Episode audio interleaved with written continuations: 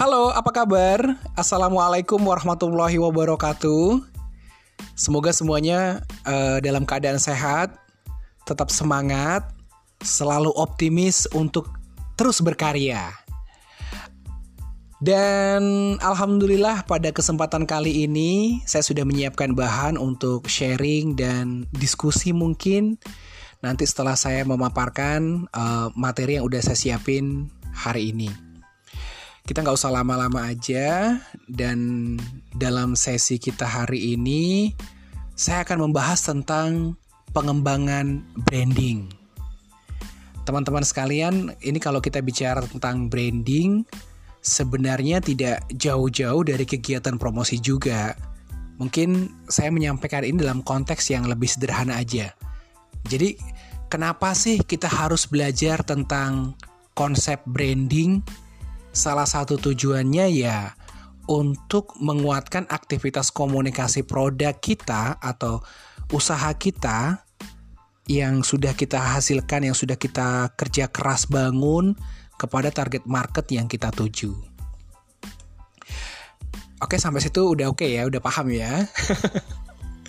Baik, uh, tapi sebelum lebih jauh membahas tentang topik ini, uh, kita bisa berangkat nggak nggak ada salahnya kita pahami terlebih dahulu pengertian atau definisi dari brand dari branding. Dan dalam kesempatan kali ini, saya ingin mengutip pengertian branding menurut uh, Philip uh, Philip. Ini adalah uh, pakarnya tentang manajemen dan dia juga ngebahas tentang branding. Jadi menurut Kotler, pengertian branding adalah pemberian nama, istilah, tanda, simbol, rancangan, atau kombinasi dari kesemuanya yang dibuat dengan tujuan untuk mengidentifikasikan barang atau jasa atau kelompok penjual dan untuk membedakan dari barang atau jasa pesaing. Nah, karena sebuah brand adalah identitas dan kegiatan branding akan menyangkut pada pengenalan identitas tersebut pada masyarakat, maka dalam proses branding kita harus paham beberapa unsur-unsur yang harus disertakan agar produk kita ini menjadi sebuah brand yang top mind. Jadi brand yang berada pada posisi puncak ingatan konsumen.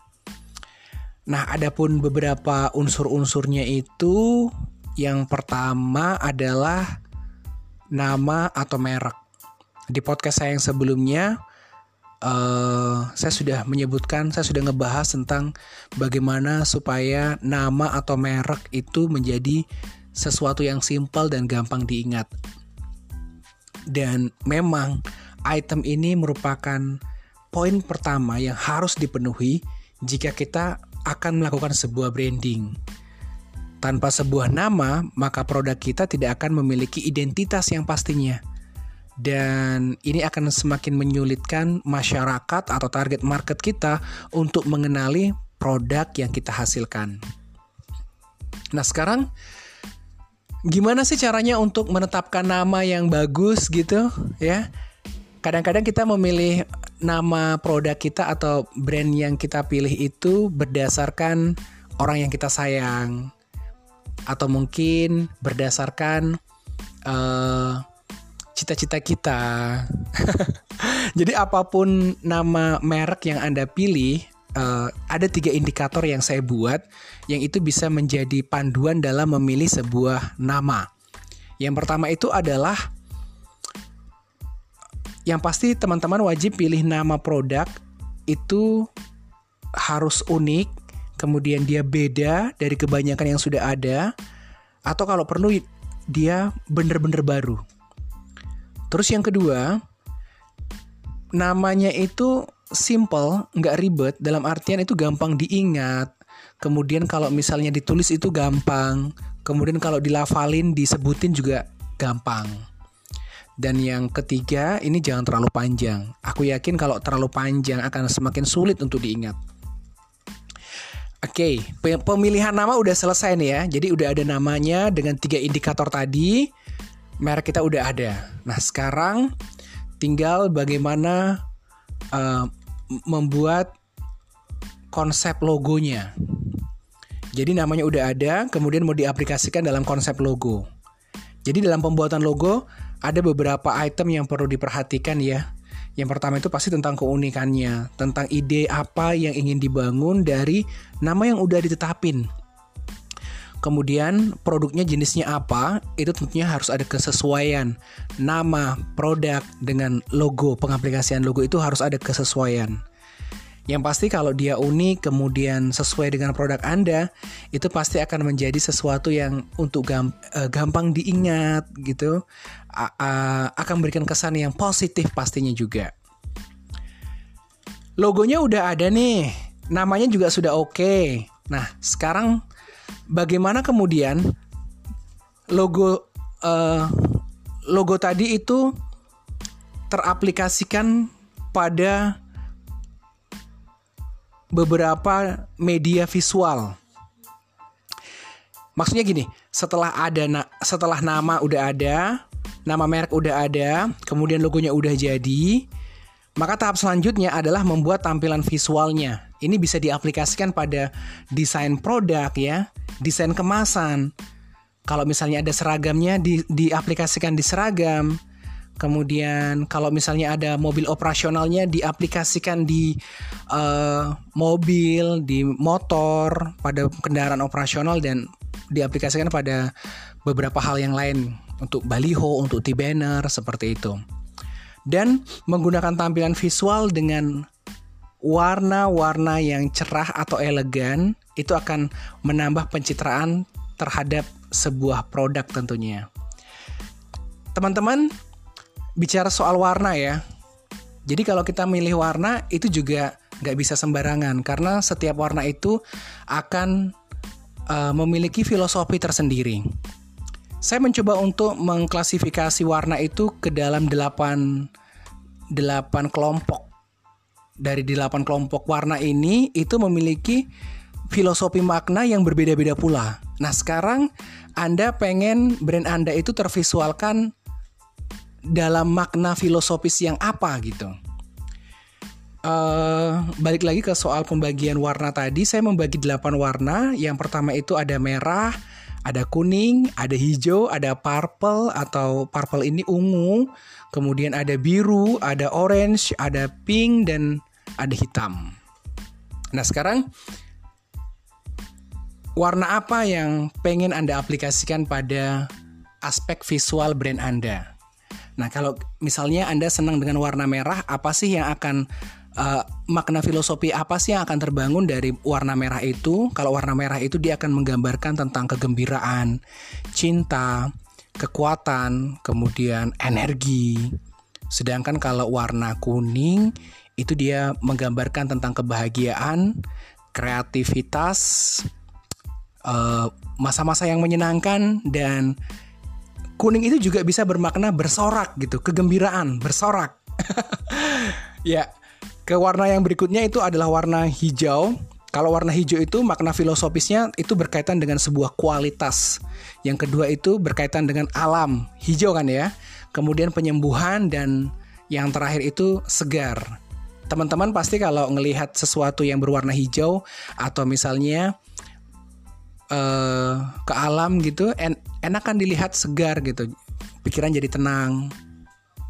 Kemudian untuk yang keempat itu adalah uh, aplikasi pada warna purple atau ungu. Kalau purple ini dia bermakna ambisi ya. Dia orang yang senang dengan warna ungu itu adalah orang yang uh, berambisi dalam konotasi yang positif.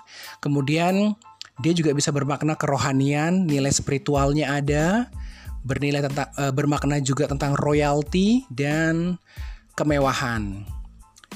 Sedangkan kalau di uh, kelompok yang kelima ada warna biru. Kalau warna biru itu menggambarkan tentang kepercayaan, tentang kompetensi, tentang perdamaian dan sebuah loyalitas. Jadi kalau Anda pengen brand Anda itu termaknai sebagai brand yang loyal untuk memberikan kualitas, warna biru bisa menjadi pilihan Anda. Kemudian yang ke udah berapa nih ya? Tadi 5 6. Yang keenam itu ada orange. Kalau orange itu ada keper, itu bermakna kepercayaan, bermakna tentang sukses, ada keramahan dan juga ada keberanian. Kemudian yang ketujuh warna pink itu ketulusan, bermakna kecanggihan juga, manis, ini perempuan banget. Kemudian yang terakhir itu bermakna kasih sayang. Nah, yang warna terakhir adalah warna hitam. Buat teman-teman yang suka dengan warna hitam dan kadang-kadang mengaplikasikan brandnya pada visual warna hitam itu maknanya itu dramatis berkelas juga formal dan kenyamanan keamanan. Seperti itu. Oke dari sini pasti udah dipahami ya uh, pilihan visualnya pilihan bauran warnanya apa. Kita masuk yang ke keempat, jadi yang pertama tadi adalah pilihan nama, kemudian konsepsi logo, terus yang ketiga aspek visual. Nah, yang keempat, apa yang harus disiapkan untuk mengembangkan branding.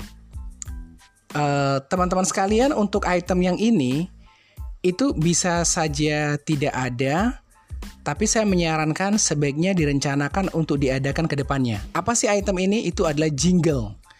Jadi, jadi mulai sekarang teman-teman uh, sudah memikirkan memang tentang seperti apa sih konsep jinglenya? Karena kehadiran sebuah lagu atau jingle itu juga akan melengkapi unsur visualisasi branding dan membuat lebih indah serta lebih gampang diingat.